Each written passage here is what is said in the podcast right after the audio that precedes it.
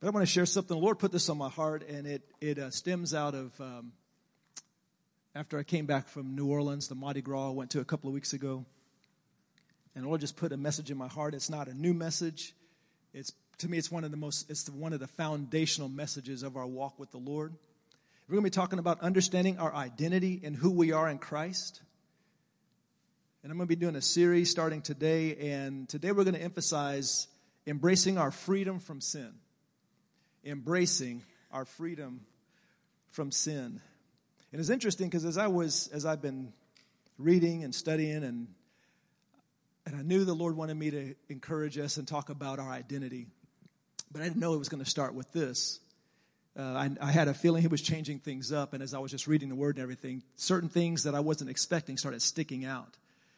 And uh, the Lord started highlighting, so I recognized, okay, this is where you want me to go first, Lord. But we need to embrace our freedom from sin. And uh, it's so important to know who we are. And it's so important to know what we have, what the Lord's done for us. And you know, this statement up here, it's been on a wall for quite some time freedom, it's who we are, it's who I am. That statement is more true than we realize. It's not just a cute statement. Oh, freedom, it's who I am. But there's a whole lot more behind that message. You want to talk about that today. Judges chapter 6, starting with verse 1. So the Israelites did evil. Actually, let's pray first. Father, thank you for today. Thank you for what you're doing. Thank you for helping me share your message. And Father, I just pray that, that you would highlight, Holy Spirit, what you're wanting to emphasize, what you're wanting to, us to embrace. And I thank you that your word sets us free. And so we open our hearts, Father. We lay it down, we lay everything down, and we open our hearts to receive all that you have for us and what you want to say. We open our hearts for your conviction. And we thank you for your grace that enables us to repent and turn away from anything and everything we need to. So we love you, Jesus, and we thank you. In Jesus' name, amen. Verse 1 The Israelites did evil in the Lord's sight. So the Lord handed them over to the Midianites for seven years. So the Israelites did evil in the Lord's sight, and so the Lord handed them over to the Midianites for seven years. Verse 2 The Midianites were so cruel that the Israelites made hiding places for themselves in the mountains, caves, and strongholds. Whenever the Israelites planted their crops, marauders from Midian, Amalek, and the people of the east would attack Israel, camping in the land and destroying crops as far as Gaza. They left the Israelites with nothing to eat, taking all the sheep, goats, cattle, and donkeys. These enemy hordes, coming with their livestock and tents, were as thick as locusts. They arrived on droves of camels, too numerous to count and they stayed until the land was stripped bare. So Israel was reduced to starvation by the Midianites. Then the Israelites cried out to the Lord for help. So it starts off with the Israelites did evil in the sight of the Lord, and the Lord handed them over to the Midianites for seven years. Israel was, they had a relationship with God, they were God's people, and they were in deep sin. And then the enemy comes in, the Lord allows them to come in and begin to wreak havoc. And they begin to wipe out their food supply, destroy their animals and their crops and everything. And so when it got bad, they started getting a little hungry. And it says, then they cried out to the Lord for help. It's amazing how when, you know, we're doing our own thing, going our own way, and we're good, whether it's sin or whatever, but then when we start feeling the consequences, that's when we seem to start crying out and say, Hey, Lord, I need help in this situation. Verse 7 When they cried out to the Lord because of Midian, the Lord sent a prophet to the Israelites. And here's what the prophet said This is what the Lord, the God of Israel, says I brought you up out of slavery in Egypt. I rescued you from the Egyptians and from all who oppressed you. I drove out your enemies and gave you their land. I told you, I am the Lord your God. You must not worship the gods of the Amorites in whose land you now live, but you have not listened to me. Then the angel of the Lord came and sat beneath the great tree of Ophrah, which belonged to Joash of the clan of Abiezer. Gideon, son of Joash, was threshing, threshing wheat at the bottom of a winepress to hide the grain from the Midianites. The angel of the Lord appeared to him and said, Mighty hero, The Lord is with you. In some translation, it says it calls him mighty man of valor. Valor means boldness or determination in facing great danger, especially in battle, or heroic courage or bravery. So the angel of the Lord came to Gideon, and the first thing he said to him was, Mighty man of valor, the Lord is with you, or mighty hero. One thing I find interesting here is up to this point, from all that we can see, what had Gideon done to earn the title Mighty Man of Valor? He was hiding in the winepress threshing out wheat. He was hiding. He was hiding, trying to get him some food so the Midianites would not steal it. And the first thing the Lord says to him is, Mighty man of valor. And he hadn't done anything yet to earn that title. It's not about what he had or had not done, it's about who God called him to be.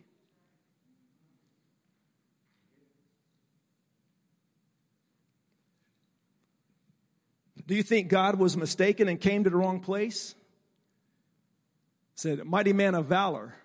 Oh, sorry, wrong wine press.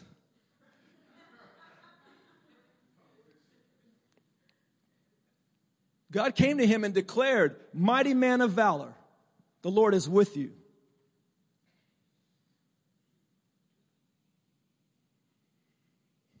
Then verse 13, Sir, Gideon replied, If the Lord is with, us, with us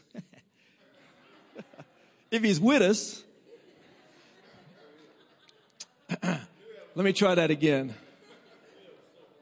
Sir, Gideon replied, if the Lord is with us, why has all this happened to us? And where are all the miracles our ancestors told us about? Didn't they say the Lord brought us up out of Egypt? But now the Lord has abandoned us and handed us over to, to the Midianites. Then the Lord turned to him and said, Go with the strength you have and rescue Israel from the Midianites. I am sending you. Now, wouldn't you think that this was a good question that, that Gideon asked? He said, Lord, if you're with us, then why is all this stuff happening? I mean, don't you see what's going on? I mean, the enemy is really doing a number on us. And God didn't even acknowledge his question. He said, Go in the strength that I've given you. I think the reason why Gideon or God did not answer Gideon is because Gideon already knew the answer. I mean, it said in a few verses before, it says, after the Israelites cried out to God, it says the Lord sent a prophet to the Israelites, and the, Israel, and the prophet told them what was going on. God did these things, He delivered you, did all these things. He said not to worship these idols, these false gods, and you did just that. You did just that. And put verse 25 up there, if you don't mind. Joshua 1, verse 25. The first thing that the Lord, and we're going to get more in detail later, but I just want to show you this that after God tells Gideon to go and he's going to have him set people free and deliver them from the, the bad guys, the, here's the first thing that God told Gideon to take care of Verse 25 That night the Lord said to Gideon, Take the second bull from your father's herd, the one that is seven years old. Pull down your father's altar to Baal and cut down the Asherah pole standing beside it. Now, from what I could gather, Gideon lived with his father. They all lived together. They have an altar to Baal and an Asherah pole in their front yard. And Gideon is asking God, God, why are all these things happening?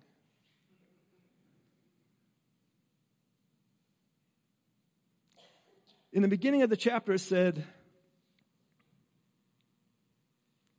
The Israelites did evil in the sight of the Lord, so the Lord handed them over. You know, when you read that, and you think, well, they, I mean, God told them not to worship Baal and Asherah and those false gods. I mean, but man, was it really that bad? I mean, they probably just sang some weird songs to them and, and did some crazy worship things. Would you realize that that part of Baal worship included sacrificing children? Do you realize that? Taking babies and throwing them in the fire? To appease, because Baal was the God who, in you know, their belief, was a God who took care of rain and, and droughts and that kind of thing. So to appease that God, sometimes it meant sacrificing children. Killing babies to appease this God. God, why is all this stuff happening to us? And he had a, and you know, I was thinking as I was reading this, because he tells him to basically take care of, to take down the altar and take down the Asherah pole that it belonged to his father. And I thought, well, maybe that was just a, um, that was his dad's. In other words, it was their private thing. But if you look at the context, it appears that that was the, the altar and the pole that the whole community would come to and worship. Because it says when he took it down the next day, when everybody woke up and they noticed that the pole was knocked down and it was all destroyed and a different altar was erected, they're like, wait a minute, what is going on? And it said they, they did some inquiry and found out that Gideon was responsible. And they said, bring Gideon out here. He's going to die for this. So if it just belonged to Joash's, I mean, Joash, Gideon's dad, I don't think the people of the town would have cared about that. But I believe they had a vested interest in that thing. So in other words, from what I can gather, and you can read this on your own and, and see if, if uh, you come to the same conclusion, Gideon's father's house was maybe a center of worship. It was a place where people gathered to worship Baal and Asherah. So Gideon lived in this condition where they were worshiping these false gods.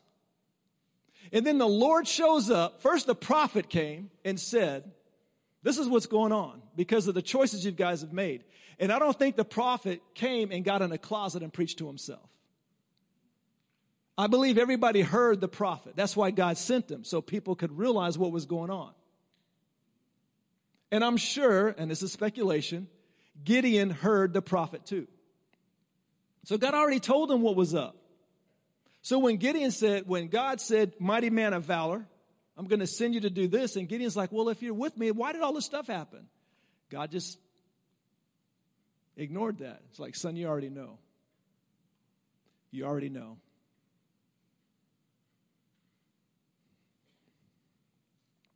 And the first thing he did was have him take care of the sin that he was dealing with.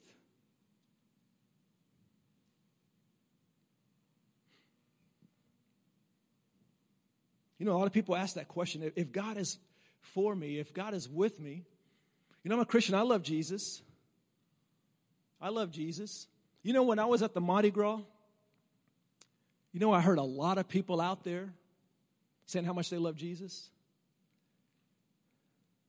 I'm not talking about the Christians who were there to, to witness and that kind of thing and to worship God out there. I'm talking about the people who were walking down Bourbon Street in the midst of the debauchery, holding these big, giant glasses of, uh, it wasn't Kool Aid. And a number of them were inebriated and all this kind of stuff. And when we tell them, hey, we just want you to know Jesus loves you. Oh, I love Jesus. Yeah, I believe in Jesus. This is in America. You know, we wonder why things happen but sometimes we need to stop and look at what's going on. You know, Gideon became hardened, very callous to the sin that he was living in every single day. And he's like, I don't understand why this is happening. It's like, really? Are you serious? We can get so used to our sin and think it's okay. And maybe not necessarily see or recognize the consequences of our sin. And so we think, well, God must be okay with it because he's not doing anything and we get become hardened. And then things start to fall apart. Things, relationships start to break down or or just things start happening. And we're wondering what's going on god? What's going on? Now i'm not insinuating that everything bad that happens in our lives is because of sin. I'm not saying that. But i will say that sin has consequences. The wages of sin is death. And a lot of times we think that I can live in my quiet personal sin, secret sin, and it doesn't affect anybody. And that's not true. Beware your sin will find you out. And you know the innocent people around you a lot of times suffer the consequences of your sin. You know, these people, these adults that worship Baal, and they had these innocent little babies, innocent babies suffering the consequences of their parents' sin.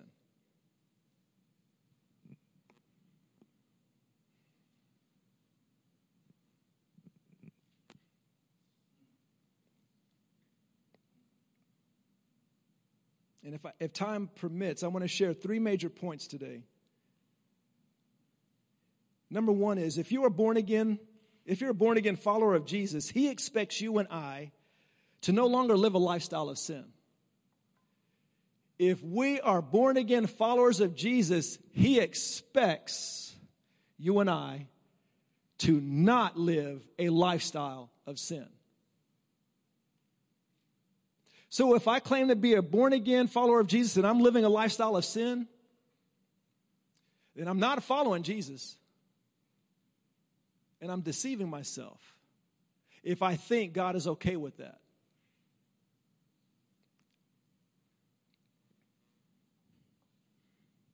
John chapter 10, excuse me, John chapter 8, verse 10 through 11.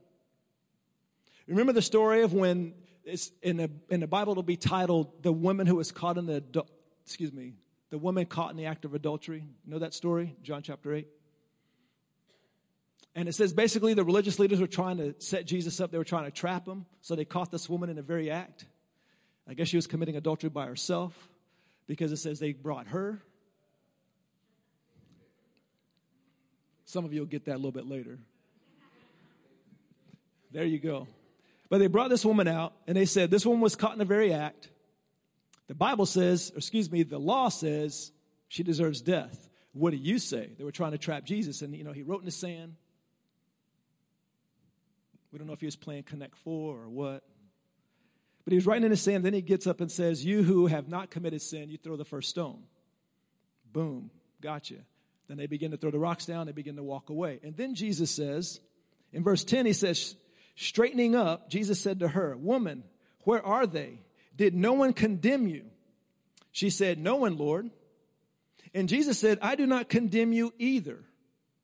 Pause. That's what most everybody remembers about that story, and that's where they stop. You know, Jesus doesn't judge nobody. Look, they, we recognize the compassion, the forgiveness, the mercy he showed this woman. And see, Jesus, she was a now a woman doing some bad things, and Jesus says, I don't condemn you either. But that's not all he said. He said, Go, and from now on, no, excuse me, from now on, sin no more. He expected her to change her lifestyle. It wasn't okay with what she was doing. He wasn't saying, It's okay with what you were doing. That's not what he was saying. We think that, oh, it's okay. You know, I'm a Christian. You know, I'm, I'm, I'm kind of weak. You know, I do these things. I mean, God, you know, He knows. He knows. Yeah, He knows. He knows. But He's not saying it's okay. Those of us who are followers of Jesus and born again, He expects us to live a lifestyle free from sin.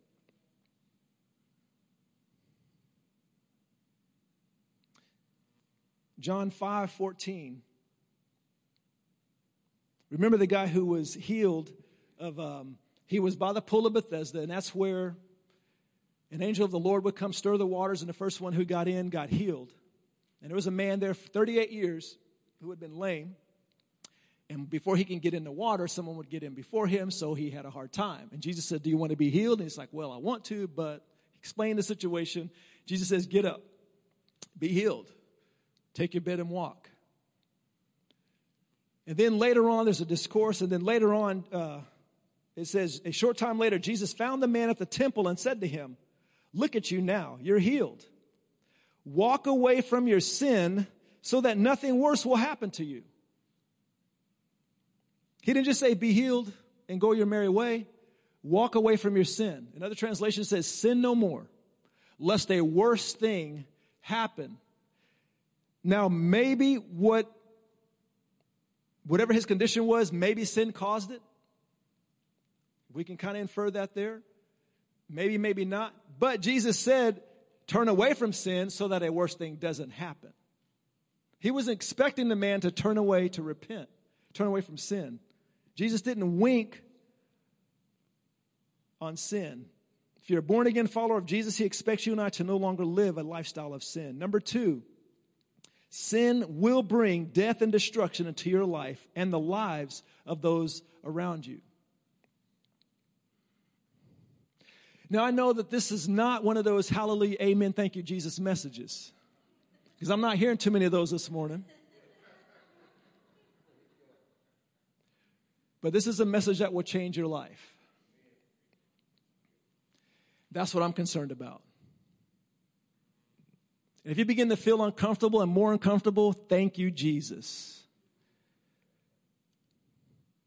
Because things that we are doing, we are doing, things that we're participating in that no one knows about, we think, oh, it's not that big a deal.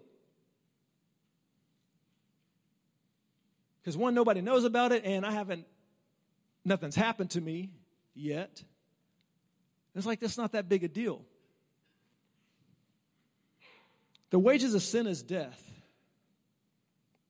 And sin will bring death and destruction into your life and the lives of those around you if you do not repent. I'm sure many of you in this area who live in Stillwater, who live in Payne County, have seen it on TV or read in the newspaper the horrific situation that happened earlier this week where the gentleman not only killed himself, but he killed his two babies. Then he killed himself. Anybody heard about that? See, that is the end result of sin. And there you have two innocent little children that suffered their daddy's sin. That's like sin played out. The Bible says that the thief comes to steal, kill, and destroy. Steal, kill, and destroy. You notice that's progressive. He wants to steal from you. And if he gets away with that, then he wants to kill you or kill things in your life. And if he can continue, then he wants to destroy you. And here's a family that is destroyed.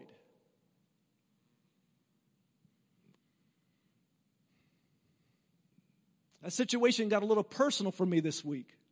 I was invited, I was called out middle of the night to go and, and help deal with that situation was out there for six hours. I was in the home, me and the other chaplain were in the home confronting the lady who just found out, who we were telling her her babies are dead. I was in the home and I was looking on the walls and it had the babies' names and all these toys.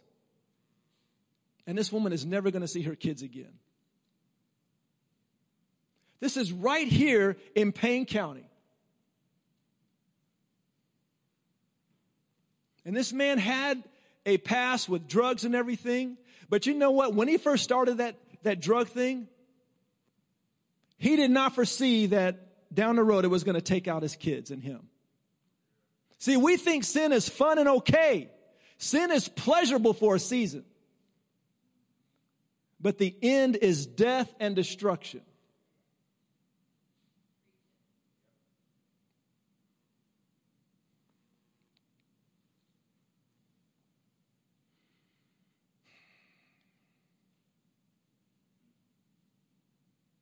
You know, when we hear about things happening with adults and, you know, people get killed, men, women get killed, it's tragic and we deal with it. But all of a sudden, when kids are involved, it's like at a whole nother level.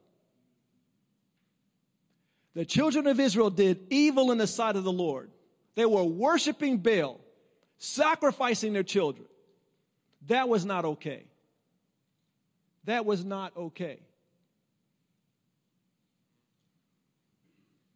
When I used to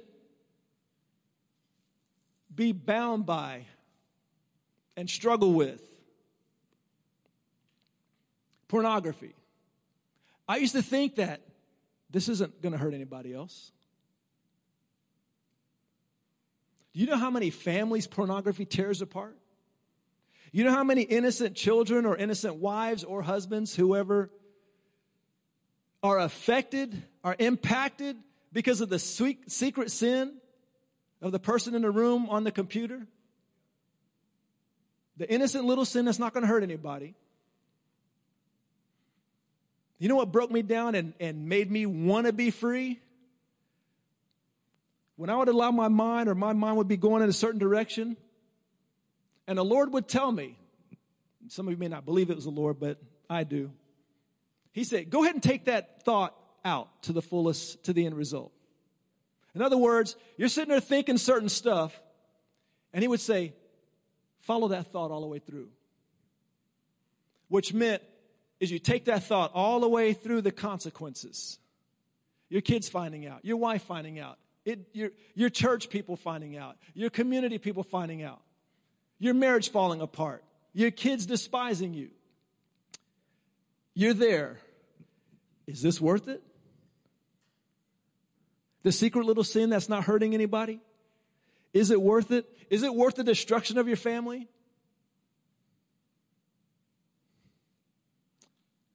No.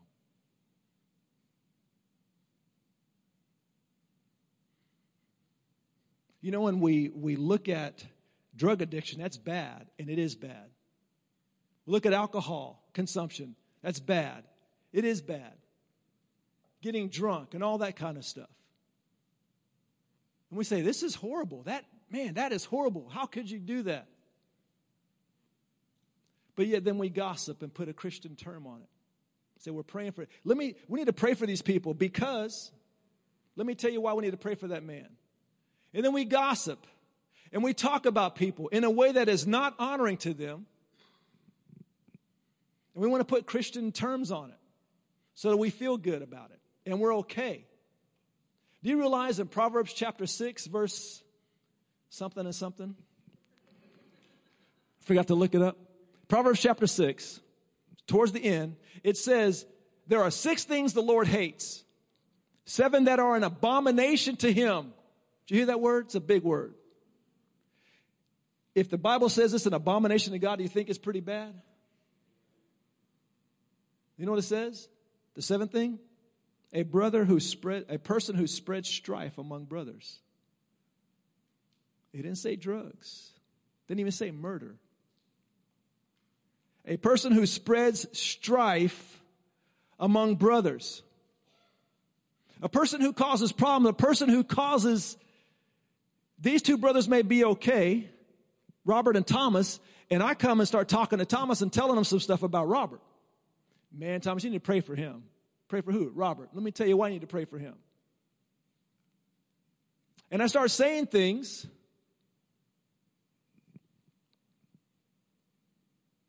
that all of a sudden causes Thomas to see Robert in a different light. And so every time Thomas sees Robert, he's going to have a certain opinion of him tainted by my words to him. And so all of a sudden, he's going to begin to view Robert in a certain way and begin to back off. And then he may be encouraged by my wonderful influence to go tell Adam, Adam, man, we need to pray for Robert. Why do we need to pray for Robert? Oh, you didn't know? Well, let me enlighten you, my friend. Exactly. Spreading strife, causing each other to see a person in a dishonoring way. That is not okay. It is not okay. Sin will bring destruction and death into your lives and the lives of those around you. Galatians 6, 7, and 8 says, Don't be misled. You cannot mock the justice of God. You will always harvest what you plant. Those who live only to satisfy their own sinful nature will harvest decay and death from that sinful nature. But those who live to please the Spirit will harvest everlasting life from the Spirit. You know, you reap what you sow. If you sin, sin, sin, then you're going to reap a harvest of death and destruction.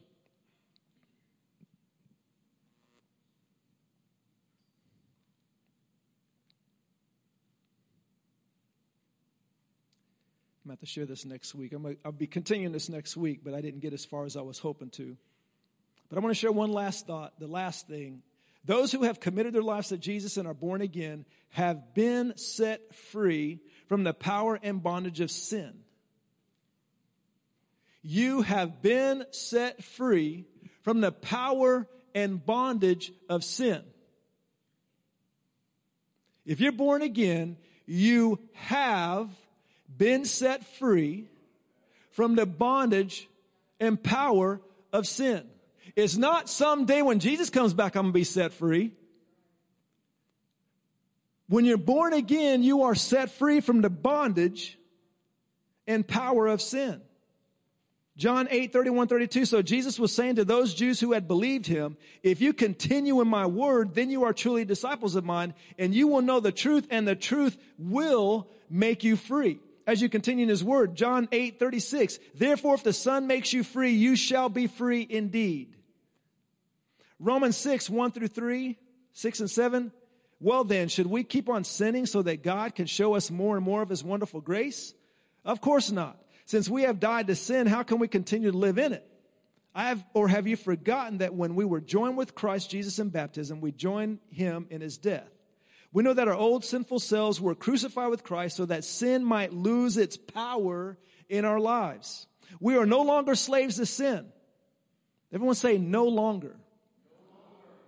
We are no longer slaves to sin, for when we died with Christ, we were set free from the power of sin. Now we're going to go into more detail next week. I just want to introduce that to you. And I want to encourage you this week for your homework assignment to read Romans chapter 6. Read it in different translations. Read Romans chapter 6 over and over and over again. It's amazing. It's powerful. And it tells you what you already are, what you already have, not what's going to happen someday. See, we relegate the gospel of Jesus to forgiveness of sin. I'm forgiven. Hallelujah. And that is amazing and wonderful. He doesn't hold your sin against you. But that's not the whole message. You are not only forgiven, but you are free from the power of sin. And that's a whole different thing that we need to get a hold of that we're missing. Because sometimes you and I hear this, and maybe we've even said it, that I'm just a sinner saved by grace. And as pious and religious and sweet and cute as that sounds, that is a lie when you say I'm a sinner saved by grace, then what you're saying is I'm forgiven, but I'm still a sinner. And I'm still going to sin. And God understands because I'm just human. That is not what the Bible says. And that flies in the face of biblical truth. When Paul says, you are free from the bondage of sin, you have been crucified with Christ. You have, you have, you join him in, in his death and you certainly are in his likeness in his, in his resurrection, which means you are free from sin. So when the Bible says I'm free from sin, then how can I say that I'm a sinner saved by grace? I was a sinner and I was saved by grace, but now I'm free from sin. Do you see the difference? If I believe that I'm a sinner saved by grace, then guess what? You're going to live that reality out. And that's why many Christians live out the reality of being born again. They love Jesus and they're bound by all kinds of addictions. And even doing stuff that they're not even bound by, but just sinning and thinking, well, God understands because I'm only human. And actually, you're not only human. That's another lie. Because if you're born again, the Spirit of God lives inside of you you're not just human anymore. And it's His power inside of you, that transforming power that gives you the freedom over sin. But if I'm free from sin, then why am I still sinning? Because of a choice that you've made. If you're in a prison cell right here and someone comes and unlocks the door and opens the gate and you're still inside and they say, you are free to go. And then a week later, that person comes and sees you still standing in there. Say, hey, bro, what's up? Oh, I don't know. Just a sinner saved by grace. Why is he still in prison? Because of a choice that he made. He chose not to appropriate the freedom that was just provided for him. So it's not a matter of being helpless and hopeless, it's a matter of learning how to appropriate the freedom that Jesus paid for us. And that's what we need to do. See, that's why Jesus can say, Go and sin no more. That's why he can say, You need to forgive from your heart. He doesn't just expect us to do something and him not give us the ability and power to do that. That would be cruel. That would be cruel. If he said quit sinning and he didn't give us the ability to quit sinning. But he says stop sinning because he gave us the power through God's grace to stop sinning, to be set free. Now we need to learn how to walk in that. But the first thing is, is we have to come into agreement with that. We have to get rid of this lie that I'm just a sinner saved by grace. That is not part of my identity. See, that's why Gideon, when God came to Gideon and said, Oh, mighty man of valor, and all he had been doing was threshing out wheat, hiding in the, in the wine press, and had been worshiping Baal and Asherah. But God says, mighty man of valor. It's like, wait, who are you talking to? And see, God does the same thing to you. He comes to you and says, You are my beloved, you are a mighty man, a woman of valor. You are going to do great things with me to set people free. And you haven't even done anything yet. It's like, wait a minute. He says, That's who you are. Gideon, that's who you are. You haven't been living that way, but that's who you are. And see, first God called him out and then he takes them on this journey and he begins to walk the process. And then at the end of the story, guess what? Gideon, then we would all say, that's a mighty man of valor. And that's going to be yours and my story as well. God's calling us out. He already has. And today he's reminding us of who we are. Freedom is who we are. If the Son sets you free, you are free indeed. He's made you free. You know why it's important for you to be free? Because one, he wants you to be free. He didn't want you to be bound by sin because sin brings death and destruction. And he said, I come that you may have life and life abundantly. So he wants you free so then he can, with you together, go and help set other people free. And that's what he did with Gideon. He said, Mighty man of valor, let's get this done. He's like, well, but I'm, excuse, excuse, excuse. We'll talk about that later. And what was the first thing he had Gideon do? Take care of his sin that pole and that altar in his front yard. Need to deal with that.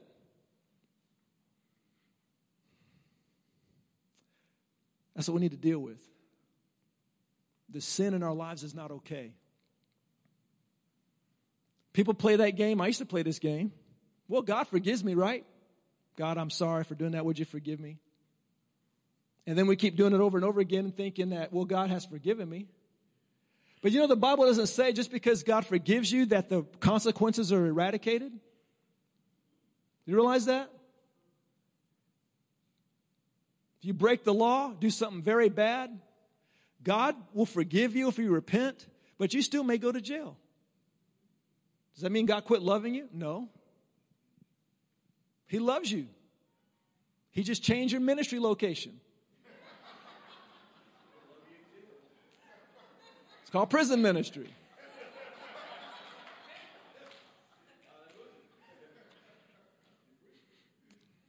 Now, I, I enjoy prison ministry from the outside.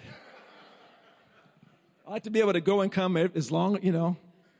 I like to be able to talk to Reese after I'm done and then go home and see my wife. Let's all stand up together.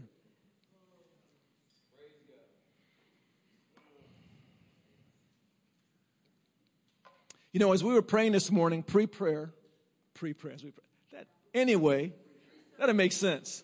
As we were praying this morning before the service, one of the things that came out that God was declaring and, and speaking through and revealing what He wanted to do is that those who chose freedom were going to experience freedom from addiction.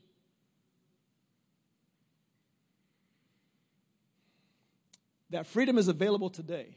Actually, the freedom was available and given to you the moment you were born again. But some of us, I mean, I 2001, I found myself addicted, bound. But then I get began to experience and walk into that freedom. But it starts with a choice. And the choice is repentance. We need to begin to see our sin through His eyes. That it is not okay. It's not cool. It's not just a cute little thing. Know, just because the law says it's okay to have your medical card of marijuana or whatever doesn't mean it's okay in God's eyes to get high or to get drunk or to gossip.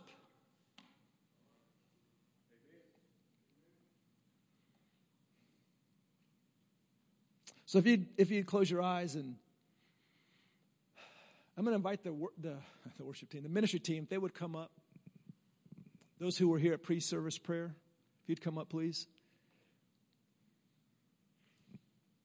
And we're going to continue this next week, and we're going to be talking about this.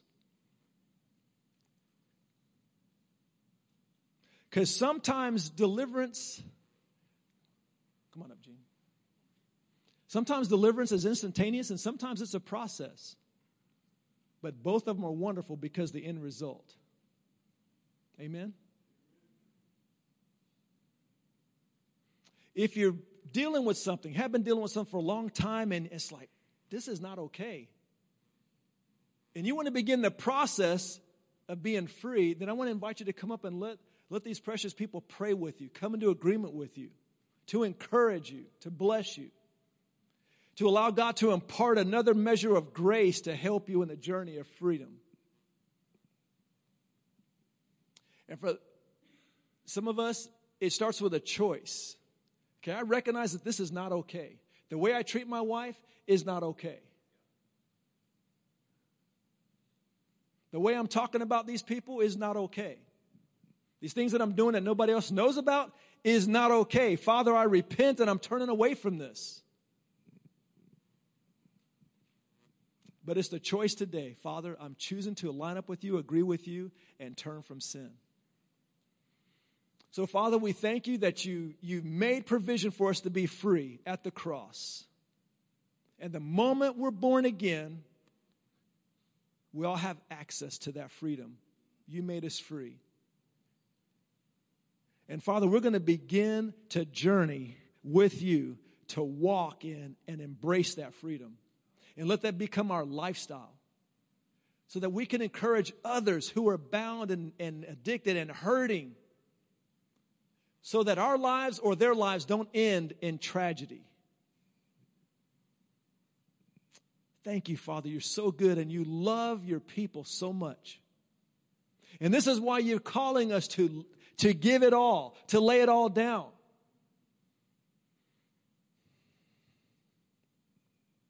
So I thank you for grace being released right now, Father.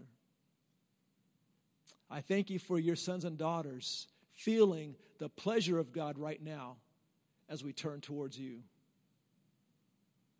We want you to have your way. We invite you to have your way in our hearts, our lives. And I thank you for the people who are